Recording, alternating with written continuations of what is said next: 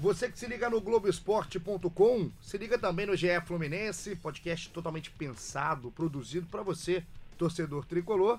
Eu sou Igor Rodrigues, a gente está aqui nesta sexta-feira para falar muito de Fluminense e Corinthians, um 0 a 0 no jogo de ida das quartas de final da Copa Sul-Americana. Mas antes, eu tô na companhia de Hector Verlang. Tudo bem, doutor? Tudo bem? E aí? Vamos falar bastante sobre o Fluminense, né? Bastante, mas antes do jogo, vou te pedir a permissão a gente falar do tema da vez. Aliás, o Fluminense sempre tem um tema, né? Nunca a gente vem aqui. Não tem, não tem calmaria no Fluminense. Não tem, a gente não vem falar essa de é amenidades. É, né? Essa é a principal lição da cobertura. Eu gostaria de estar aqui falando de amenidades com o Hector, mas vamos falar de troca de treinador. O Fluminense estava com o trabalho do Fernando Diniz. Na segunda-feira dessa semana, caiu o Diniz, agiu rápido a diretoria e anunciou na terça, mais para o fim do dia, o Oswaldo de Oliveira. Não comandou o Fluminense no jogo da quinta-feira, o Marcão foi o, o, treinador interino desse time que conseguiu um bom resultado fora de casa, um 0 a 0 Finalmente, o Fluminense não tomou gols. Depois de nove jogos. E a gente tem muito para falar dessa defesa, mas eu quero falar primeiro do nome Oswaldo de Oliveira. Oswaldo, um treinador de 68 anos, está chegando para sua terceira passagem, né, Totô, aqui no Fluminense. Quero primeira coisa, como chegou o nome do Oswaldo? Por que o Oswaldo? É o que a torcida tricolor está querendo saber. Então, vamos lá. É, acho que a gente precisa fazer um, um contexto, né? De, desde a saída do. Desde antes da saída do, do Diniz, uh, a, a, direção estava preocupada com, com o andamento do trabalho, com a falta de resultados, enfim. A gente já falou isso, isso aqui no, nas outras edições. É, e aí, depois da saída do Diniz, uh, o foco foi buscar um treinador com um perfil um pouco diferente. Então a primeira tentativa foi o Abel, que enfim é o Abel, tem toda uma relação com o clube, é um treinador muito mais experiente, muito mais uh, uh, cascudo. É, ele avaliou que não, não era o caso de, de voltar a trabalhar, é, ele tem uma, um, uma, uma característica na carreira de não pegar trabalhos no, no meio do ano. A direção tentou o Dorival, que também está nesse perfil assim, de ser um cara mais experiente, mais cascudo, contrastando com essa geração nova é, é, que representa o, o, o, o, Fernando Diniz. E a terceira opção é, foi o Oswaldo de Oliveira, que embora o Abel, o Dorival e o Oswaldo tenham diferenças entre si, eles são muito mais parecidos entre si do que parecidos com, com o Diniz. Não sei se concorda com, com, o que eu tô falando? Concordo. É o estilão, né? O estilo do Diniz é um, a mentalidade de jogo é até mais nova, né? Um pouco mais renovada. Não tô falando que é melhor nem pior. Exatamente. É, é não estamos dando juízo de valor, só estamos apontando semelhanças e, e, diferenças. Então, a opção 3, no caso, foi o Oswaldo. Foi o Oswaldo. Até na, uh, no pós-jogo de, de, de quinta-noite lá em São Paulo, nosso colega Felipe Siqueira eh, teve a oportunidade de falar com o, com o Celso eh, na zona mista lá da Arena do Corinthians. E porque a direção do Fluminense não, não falou desde a demissão do, do, do Diniz, está em silêncio. E aí foi perguntado pro, pro Celso o motivo da troca e como é que foi que se chegou no, no nome do, do Oswaldo. E ele fez uma frase mais, mais ou menos assim. Você tá é, com a colinha aí da frase? É, vou, vou consultar aqui para não, não falar bobagem. Abre aspas, doutor. ele diz assim: ah, é, tinha, tinham outros nomes e o Oswaldo é, era um deles, era o que foi possível, o que estava disponível. Ou seja, o Fluminense fez duas tentativas, por motivos diferentes não deram certo. É, o Dorival, eu falei o motivo do Abel e o Dorival não, não veio porque tem uma possibilidade de treinar fora do país e o Fluminense não quis ficar esperando. Tanto é que agiu rápido, demitiu o Diniz na, na, segunda e na terça na terça noite já anunciou o nome do Oswaldo. Agora, Celso e Oswaldo já tiveram isso, já tem história, né? Tem um tem currículo história, aí de confusão, é. de uma polêmica entre os dois. Como que vai ser essa relação é, Celso e Oswaldo? É uma, é uma boa questão. Eu acho que é, é, eu tenho muito mais curiosidade de saber o que o Oswaldo pensa disso do que o do Celso. Até o Celso já falou na, na quinta e, e foi para uma linha assim: ah, não me lembro. Até perguntei para o Oswaldo e ele disse que não, não se lembrava também, tá tudo bem.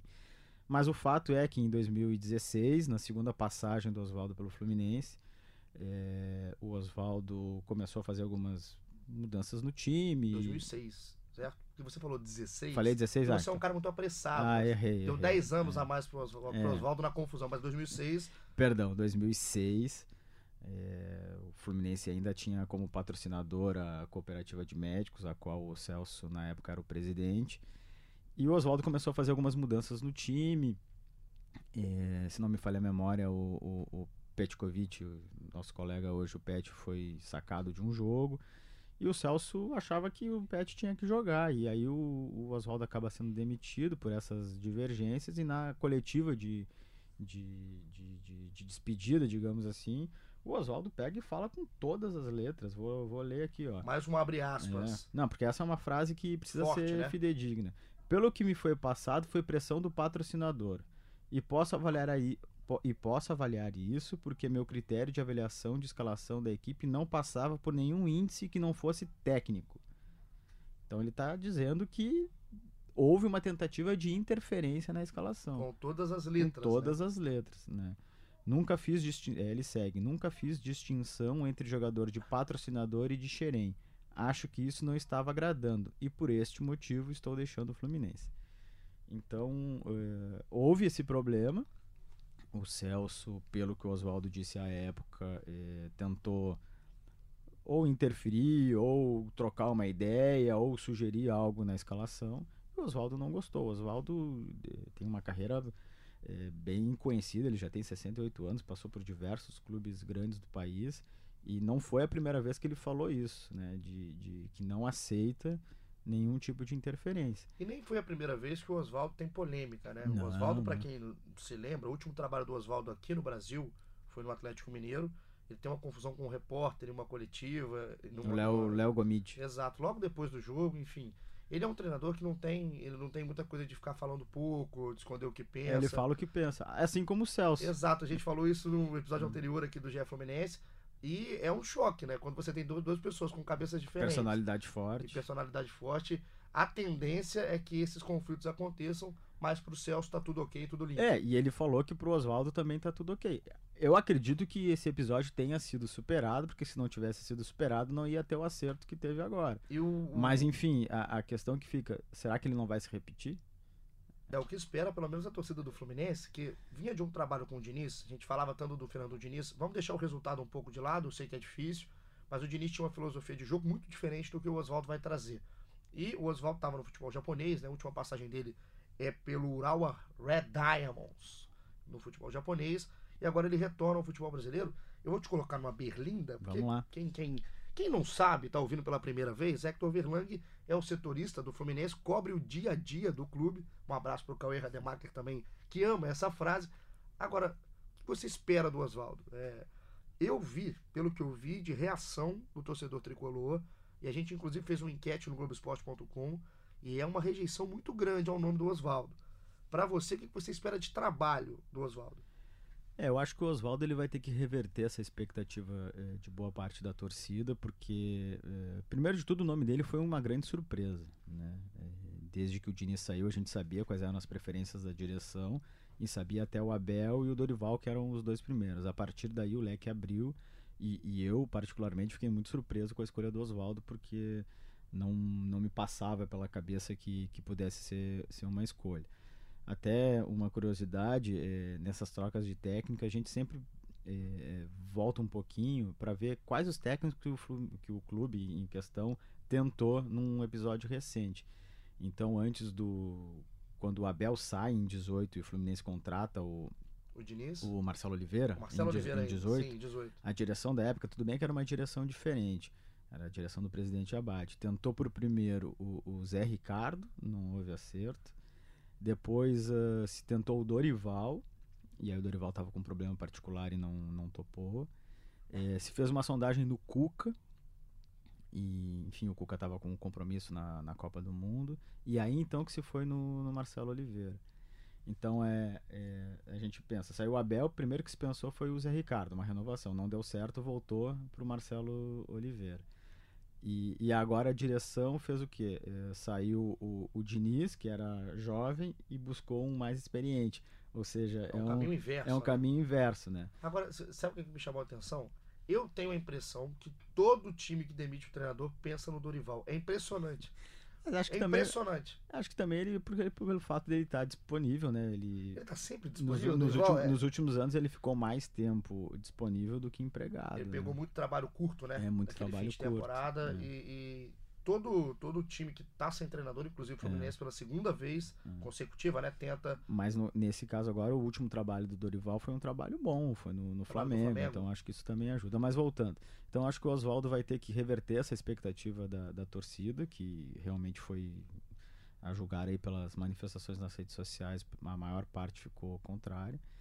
É, mas o Oswaldo, enfim, é, é um pouco. é, depende da ótica e depende de qual trabalho dele vai ser analisado. Eu acho que é um cara que é experiente, é um cara que tem conhecimento, é, é um cara que, quando, cons- quando não tem problema, se relaciona muito bem com, com os jogadores. Né? E, e eu acredito que ele vai mexer o mínimo possível no trabalho do Diniz. Sério. Eu, eu acredito. É, Mas você fala em peças, em, Não, não, eu montagem eu- ou no sistema? Eu falo de sistema. Eu falo de sistema.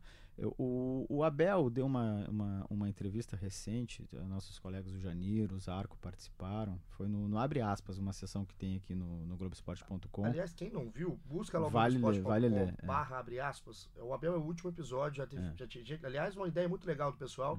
E é uma entrevista longa, né, Hector? Longa, longa. Vai, vai, vai co- consumindo em pílulas, que vale muito a É. pena. O Abel fez uma frase mais ou menos assim. Depois leiam lá pra ver direitinho o que ele falou. Existe a tática do time e existe a estratégia para um jogo. Eu acho que a questão tática, na sua maioria, eu acredito que o Oswaldo vai manter. O que ele vai mudar são as estratégias de jogo. Que eu acredito que foi o que o Marcão já fez eh, na quinta-feira. O, o Fluminense manteve a sua essência de jogo, de, de, de tentar é, é, trocar passes, de tentar construir situações ofensivas, mas mudou a estratégia. Ele, ele para aquele jogo ali, em específico, ele adotou um outro tipo de posicionamento, mudou uma, que, uma duas peças, é, e, e tentou primeiro se defender para depois ir atacar. Então, por que, que eu estou dizendo tudo isso? O Oswaldo, é, é, em entrevistas recentes, ele falou, é, ainda quando o Diniz estava empregado no Fluminense, que admirava o trabalho do Diniz. Os dois já trabalharam juntos, inclusive no Fluminense, quando o Oswaldo era técnico e o Diniz era jogador. Inclusive o Marcão também era o Marcão jogador. também. O, o futebol é, é curioso, né? É, o- os personagens são sempre os. Sempre não, a maior parte das vezes são os mesmos e Só eles ganha vão. ruga ali, né? E, e, e ele falou também que quando ele era técnico, o Diniz era o técnico dele dentro de campo. Então, assim, são, são dois profissionais que têm algumas, pensa, alguns pensamentos iguais. Eh, e, e os trabalhos do Oswaldo, os que deram certo, eh, enfim, não era o mesmo estilo de jogo do Diniz, mas tinham coisas parecidas, de um time que tenta propor o jogo, que tenta eh, buscar o resultado. Então eu acredito que ele vai, vai mexer pouco. Ele vai focar em, em- nos problemas. Quais são os problemas? O sistema defensivo. Fluminense contra o Corinthians eh, não levou gol depois de nove jogos, o que é um, um número assustador. Eh, e aí eu acredito que o, o que vai acabar tendo que, que ser o desafio é, vai, vai focar na defesa, beleza. E aí o ataque. Ontem já ficou. Ontem não, quinta-feira ficou claro. Priorizou a defesa e o cobertor ficou curto. O Fluminense praticamente não ameaçou o Corinthians. Sabe o que que... é, quando eu vi o nome do Oswaldo, também fiquei assustado, né? Porque não tava no radar, né, Hector? Assim, que a gente... Aquele radar inicial de preferências do Fluminense. Mas o nome do Oswaldo, até pegando carona na rejeição que a gente viu na enquete, enfim, e dos trabalhos recentes do Oswaldo, da mudança para mim de filosofia, não no sentido de do sistema de jogo, mas a mudança de pensamento de um treinador que é um treinador da nova geração, um cara mais jovem, para um treinador que é já consagrado. O Oswaldo tem, já, tem uma bagagem muito maior. O nome do Oswaldo para mim hoje traz mais pressão do que solução para o time do Fluminense. Eu vejo ele já chegando pressionado. Não é um treinador que chega para mudar o ambiente. A tentativa, uma questão de comparação, se a gente for fazer, é mais ou menos o que o Vasco fez com o Luxemburgo. Blindar o seu elenco com um treinador mais cascudo, mais experiente, que tipo um para-raio. Os problemas que, que acontecem hoje no Fluminense, que eles parem no Oswaldo. Acho que é uma tentativa válida, justa, já que quiseram interromper o trabalho do Fernando Diniz. Eu já disse antes, acho um erro, acho um equívoco, não pelo Diniz, mas pelo trabalho que é muito diferente. Agora, hoje você trazer, apostar no nome do Oswaldo, é, é, é muito contraditório pelo que o Fluminense vinha fazendo. O Fluminense estava apostando em outra coisa. Então muda tudo no meio de uma temporada, com um time num momento muito ruim no brasileiro, muito, é, muito oscilante o time do Fluminense, e cai, cai no colo do Oswaldo uma pressão gigante do lado de fora. ele vai ter que saber contornar e eu não sei hoje qual Oswaldo está chegando. É, é, é, o Fluminense, assim como boa parte dos clubes brasileiros, tem uma grande dificuldade em ter continuidade, né? A ideia de um ano é jogada eh, de lado no ano seguinte, não, uh, nunca se sabe assim qual é a, a filosofia, o que, que se pretende, né? É, são, é, são raros os clubes que têm uma continuidade e sabe exatamente o que, que aquele clube vai fazer naquele ano. O Fluminense ele é, é assim, um ano é de um jeito, outro ano é outro. É, até porque, até pelo momento de instabilidade financeira e política que o clube vive. Acho que se explica muito por isso. É, mas eu concordo. É, eu entendo a demissão do Diniz, mas eu acho que se poderia dar um pouco mais de tempo para ele. Tudo bem que ele teve o trabalho desde o início do ano, mas enfim, é, acho que poderia se esperar um pouco mais, mas eu entendo a demissão. E o Oswaldo chega pressionado em todos os aspectos pressionado pela situação do time no Campeonato Brasileiro, que está na zona do rebaixamento, tem que dar uma resposta imediata. Chega pressionado pela desconfiança de boa parte da torcida. Chega uh, pressionado porque o último trabalho dele no Brasil eh, não, não surtiu efeito, né, que foi no, foi no Atlético, tanto que ele acabou saindo. Eh, e chega pressionado também porque se não conseguir resultado, o que vai acontecer com ele foi o mesmo que aconteceu com o Diniz, né? foi é, a, a direção já deixou claro assim, ó, a gente precisa de, de resultado e se não houver resultado a gente vai trocar. E ele chega pressionado um pouco também, até pela carência que tem o elenco, porque essa resposta ele precisa dar, mas o elenco não vai aumentar. É aquilo que ele tem na mão praticamente. Talvez uma ou outra coisa é, pode mudar. O máximo que pode acontecer é chegar um zagueiro. E pode acontecer de perder jogador sendo vendido, né? E outra, a gente, você falou do último trabalho, a gente estava citando o Atlético Mineiro antes do, do, trabalho no futebol japonês, a gente pegando na cabeça aqui, o Oswaldo treinou grandes equipes, tem trabalho no Flamengo, tem trabalho no Palmeiras em 2015, tem o esporte nesse meio do caminho, tem o Corinthians, mas eu buscando na memória, que não é nenhum trabalho científico que a gente fez antes, né? Até porque esse podcast foi gravado muito rapidamente. O último bom trabalho do Oswaldo que me vem à mente é o Botafogo em 2013 depois de lá eu vi trabalhos muito maçantes do Oswaldo, trabalhos que tem um bom, até um pico, atinge o auge, mas rapidamente cai. Botafogo 2013, campeão carioca. Campeão carioca. E, e vai para vai, vai, bem no brasileiro, acho que classifica para Libertadores. É o, é o melhor, e depois o Eduardo Húngaro vem em 2014 o Libertadores, é. enfim, é o melhor trabalho Era que o Botafogo do Sidorf, não era? É o melhor trabalho que eu me lembro, assim. É, agora de cabeça. Não tô aqui. Talvez ele em 2015 no Palmeiras tenha tido bons momentos, mas é, é muito é, Depois tempo. ele passa pelo Corinthians, passa pelo Flamengo também em 2015. Pra gente colocar a trajetória certinho, ele, depois que ele, ele vem pro Botafogo do Kashima. Então ele chega ao Botafogo em 2012, 2013. Depois tem Santos, Palmeiras, Flamengo, Esporte, Corinthians, futebol árabe, Atlético Mineiro, futebol japonês e agora o Fluminense. Nessa linha eu vejo muito poucos, muito mesmo, muito, muito, muito mesmo, bons momentos são raros nessa É, mas no, no, Botafogo foi onde ele teve mais tempo também, né? Foi. É, ele teve mais tempo para desenvolver o trabalho, nos outros clubes não. É, enfim, ele chega com, com esse desafio, é um desafio para ele também, né? De, de, de, de, voltar a fazer um bom trabalho, coisa que ele já fez. É, eu acho que vai depender muito do, do contexto, assim. É, é, e eu acho que se ele chegar mexendo muito, é, vai ser uma dificuldade maior ainda porque os jogadores não só estão acostumados a jogar dessa forma, como gostam de jogar dessa forma. Né? Na, é só prestar atenção nas entrevistas, assim, é, pós-jogo com o Corinthians, isso ficou muito claro. Os jogadores gostam e estão acostumados, mas eles reconhecem que há ajustes a serem feitos. Eu acho que eu, eu acho e acredito que o, o foco do Oswaldo vai ser esse, ajustes. Nós precisamos ajustar a defesa. É, o Marcão comandou o time contra o Corinthians, mas o Oswaldo participou do treino. É, o Marcão falou que o Oswaldo esteve no, no, vestiário no intervalo. Então, assim, teve mais do que um dedo do Oswaldo já no jogo contra o Corinthians. E ficou muito claro que o foco foi a defesa. O Fluminense defendeu muito melhor do que vinha defendendo. É, o, o, Fluminense tinha um, um, Como, como o Diniz marcava lá em cima, e se a marcação lá em cima, na saída de bola do adversário, não dá certa o adversário eh, te pega completamente desarrumado. Então os jogadores do Fluminense tinham que ficar correndo atrás da bola. Até o Marcão usou uma figura de linguagem. A gente conseguiu marcar de frente. Lógico, o time ficou mais para trás, com as duas linhas bem mais compactas lá, quase, quase na cara do Muriel.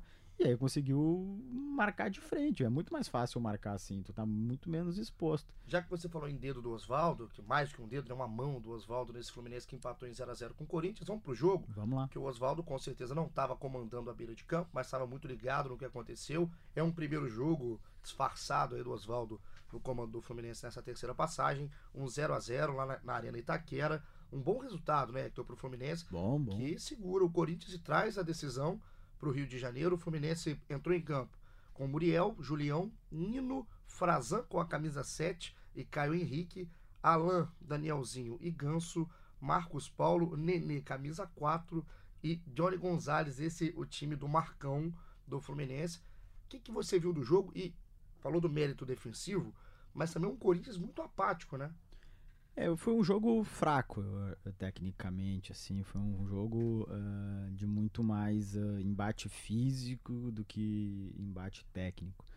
É, o, o, Fluminense foi com uma proposta muito clara de voltar vivo para o Rio de Janeiro.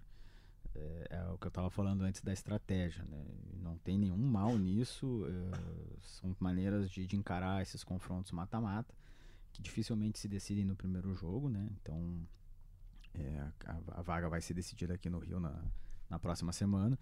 É, eu acredito que o, o, o, Fluminense fez, fez o que tinha que ser feito, foi correto, porque a, expectativa era muito ruim, ninguém sabia como é que o Fluminense ia reagir, é, vindo de uma fase, vindo de, de troca de treinador, é, e houve uma clara preocupação em vamos voltar vivo, não tomar gol, e se der para fazer um gol lá na frente, beleza. O que é uma coisa completamente ao contrário do que pensava o Diniz, né? O Diniz, não, nós vamos para frente, vamos buscar o resultado, vamos ser protagonista.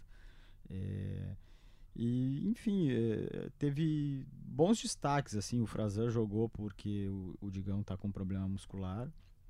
É, o Frazan, que é um, um, zagueiro que foi campeão brasileiro sub-20 com o Fluminense em 2015, não joga muito, é um, é um, zagueiro que tem as suas limitações. Zagueiro, zagueiro, né? É, não, não inventa, até quando tem que sair jogando com, com a bola, como era um, uma, um desejo de Diniz, ele tinha bastante dificuldades. Mas ele foi bem, ele formou uma boa dupla com, com o Nino e, enfim, fez o, o que estava uh, programado. O Fluminense fez o que estava programado. Eu acho que isso é um mérito. Se tu quis elaborar uma estratégia ir lá e conseguir executá-la. Nem sempre fazer o feijão com arroz é ruim. Não. E o Fluminense não. não. passou disso, não teve um bife ali no Fluminense não. Não. Foi esse feijão com arroz sem, o, sem vergonha nenhuma. O Fluminense soube controlar o Corinthians, tudo bem que o Corinthians não jogou tão bem. O Fluminense se defendeu bem, o Muriel foi um outro bom destaque também, fez uma defesa muito importante no final do jogo, mas o Fluminense não ameaçou o Corinthians. Ele não teve condições de fazer as duas coisas, se defender e atacar. Né? Outra figura uh, nova no jogo foi o Nenê, que por momentos jogou como falso 9, eh, por momentos jogou ali uh, entre a, a, linha defensiva e a linha ofensiva, tentando fazer essa, essa ligação. Se tinha muita preocupação como é que ia ficar o time com ele e com o Ganso, se ia ficar muito lento. Eu acho que teve momentos que ficou, mas teve momentos que eles conseguiram é, é, compensar. É, mas enfim, o que, o que falta é esse equilíbrio no Fluminense. Faltava no Diniz, que atacava muito, que, que construía muitas jogadas ofensivas e vazava sempre atrás. E pela essa primeira amostragem, que é muito pequena de um jogo, se, se melhorou defensivamente, mas aí uh, não teve força ofensiva. É o que eu falei antes do cobertor curto. O, o desafio do Oswaldo o desafio dos jogadores, o desafio do Marcão, que vai continuar sendo auxiliar, é, é ter um equilíbrio. É o Fluminense conseguir fazer as duas coisas. É comprar um cobertor maior. Exatamente. Né? Porque tá frio. E o, o, só pra gente ver um pouco mais do jogo, tá frio, né? Ah, é relativo, ah, né? Ah, rapaz, é, esse é gaúcho. O gaúcho tá acostumado com frio. Eu tô sentindo um frio danado. Agora, o, o, a questão do jogo um pouco mais. Aqui uma pergunta até do Humberto, amigo nosso, sempre participando no Twitter do GE Flu. Humberto pergunta: será que agora com o Oswaldo ele não vai tentar mudar, colocar o Caio Henrique para o meio e tentar colocar uma, uma, uma, posição realmente um lateral esquerdo de fato, talvez o Mascarenhas, improvisar o Julião, enfim. Se você vê e enxerga uma mudança do Caio Henrique para o meio para povoar mais o meio campo, isso é uma pergunta recorrente, né? É, uma pergunta desde a época do Diniz, né? Enfim, eu vou falar o que eu penso, assim, é, é não tem como dizer o que, que o Oswaldo está pensando, porque a gente não teve contato ainda com o Oswaldo. É, a gente não conseguiu acompanhar nenhum treino, nem nada. Eu acho que chance existe. É, eu acho que também depende um pouco do, do Caio, assim, de, de pegar e se, se, posicionar, se posicionar se ele tem, tem o desejo mesmo de voltar para o meio. Eu vou, te, eu, vou te, eu vou reformular a pergunta, adaptar a pergunta aqui do Humberto, agradecendo de novo a participação. Você, o, o time de Hector Verlang, você acha que encaixa mais o Caio no meio sim. do querer? Aí sim. Se eu. O meu Fluminense teria o Caio no meio. colocaria o Mascarenhas como lateral. Se o Mascarenhas não tá com condição física, improvisaria o, o Julião e voltaria o Gilberto para para a direita. Eu acho que o Caio no meio dá um, uma qualidade técnica maior e dá uma intensidade maior ainda do que, do que dá o Daniel. Eu acho que iria eh, ter uma, uma questão de eh, o time ficar menos exposto defensivamente e acho que ia ganhar em qualidade ofensiva. E agora, eu tô, tô pra gente ir passando, o Fluminense não joga no fim de semana, é um jogo que vai ser adiado, era um jogo contra o Palmeiras em São Sim. Paulo, vai ser só no dia 10 de setembro, se eu não me Isso. engano, correto? Correto, correto. ótimo com datas. E o Fluminense se prepara, então, o foco totalmente para o jogo da próxima semana, quinta-feira, dia 29 de agosto, fechando o mês. É, e o Fluminense de, tá de folga nesse, nesta sexta, tá retornando de São Paulo, folga no, folga no sábado também, volta a treinar no domingo. Quase férias. E aí no domingo já é programação direta de preparação para o jogo contra o, o Corinthians. Na quinta-feira, às 9h30, né? Então, no Maracanã, o torcedor promete apoiar, porque, querendo ou não, quartas de final, depois você pega uma semifinal contra. A gente já tem o adversário, não tem? Da, da semifinal. Independente Del Vale, É, do rapaz, Equador. Del Valle do Equador. É o time do Orejuela, o time do Sornosa, os jogadores equatorianos que o Fluminense contratou em 16, É, não me falha a Esse memória. time chegou à final da, da Libertadores contra o Atlético Chegou. Nacional. Perdeu, mas chegou. Um time que naquela época tinha bons, bons valores, né? E. Daquele time veio ainda um outro jogador que é a torcida do Fluminense, acredito, não vai ter muita saudade. Cabeças? o Cabeças. né? Voltou as cabeças, voltou tudo. Esse aí, não saudade nenhuma do torcedor tricolor. Então, caso passe, já é uma semifinal de uma competição. É, reta final. Reta E, final. e, e vou falar aqui, muito maior do que o Fluminense pensou pra temporada. Chegar numa semifinal da Sul-Americana, com o time que tá, com a carência que tá, ainda mais trocando um treinador no meio de É, o trabalho. Fluminense na Sul-Americana foi muito bem, né? Desde o início lá contra o Antofagasta do Chile, depois pegou o Atlético, Atlético Nacional e depois o Penharol. É, de- só perdeu um jogo que foi pro, pro Atlético Nacional é, em Medellín. E na Sul-Americana o Fluminense foi muito bem, muito bem. Mas assim, é, dada o, o- o, é, a, a formação de um grupo, a criação de um time, jogadores que saíram, né? Reformulação, troca de técnico. é, O poxa, pacote é pesado, né? é, é, mostra assim uma, um, um- um- sucesso do Fluminense na Sul-Americana. E por ter trocado de treinador tão perto de um jogo decisivo contra o Corinthians, muita gente imaginava uma catástrofe em São Exatamente. Paulo, já em São Paulo, né? No jogo dessa quinta. É, o Fluminense soube muito bem eh, reverter a- a- essa expectativa. E eu acho que passa muito pela estratégia que foi montada para o jogo. E a estratégia do próximo jogo?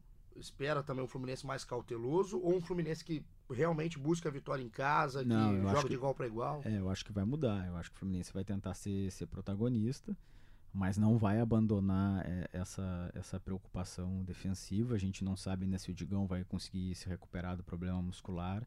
Se ele tiver apto, ele volta ao time, porque, enfim, além de tudo, é o, é o capitão.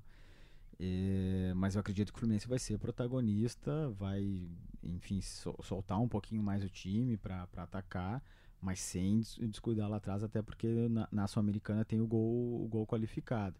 Qualquer empate com gols no Maracanã, o, o Corinthians passa e o Fluminense está eliminado. Então, Então o Fluminense tem que manter essa de não tomar gol, né? exatamente, é, exatamente. E a gente vai continuar ligado, porque no Globoesporte.com.br Fluminense você vai ficar sabendo de tudo. É folga no sábado também, folga sexta, folga sábado. A partir de domingo voltam os treinamentos.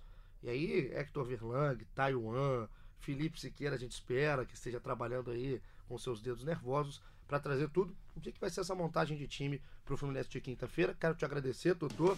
Eu que A agradeço. nossa participação sempre aqui comigo não é chinelo como os outros. Tem, tem um camarada aí que não apareceu ainda, né? É, rapaz, não vai vir nunca, né? Que eu, eu, não, eu não vou nem falar mais, assim, ela só vem logo. E a gente vai continuar aqui, você que tá ligado com a gente sempre no Globoesporte.com.br podcast, acha o GE Fluminense, ouça as anteriores, que a gente acerta também, né? A gente erra, mas a gente acerta. Acho que o nosso índice de acerto tá maior do que o de erro. Tá né? bom, tá bom, a gente tá bem, a gente tá numa boa linha, uma linha crescente, tomara que não né, safe o nosso trabalho no meio e a gente continua ligado com tudo. Muito obrigado pela sua companhia Estão me cobrando aqui, antes da gente ir embora, um episódio sobre o ganso. Acho um ótimo É episódio. uma boa ideia. Uma boa ideia. Quem sabe no próximo a gente não faz um tema ganso. Vamos, Antes- vamos, vamos nos preparar. Vamos trabalhar, né? Vamos. A gente trabalha aqui para fazer um, um especial aí sobre o ganso. Que, o que até agora é o ganso no Fluminense, já vai pensando, Totô. E a gente volta na semana que vem. Um grande abraço.